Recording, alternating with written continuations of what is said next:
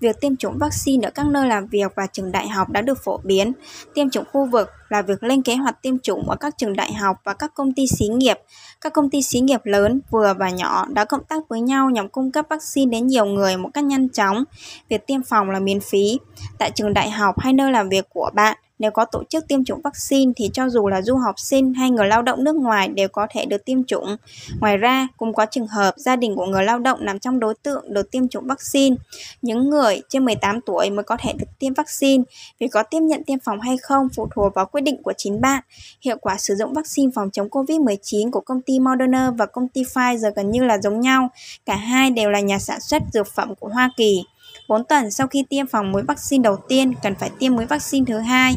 Không chỉ có các công ty muốn hoạt động kinh doanh của họ trở lại như bình thường càng sớm càng tốt, mà các trường đại học cũng muốn mở lại các buổi học trực diện. Họ muốn tránh nguy cơ lây nhiễm và ổ lây nhiễm do tụ tập nơi đông đúc.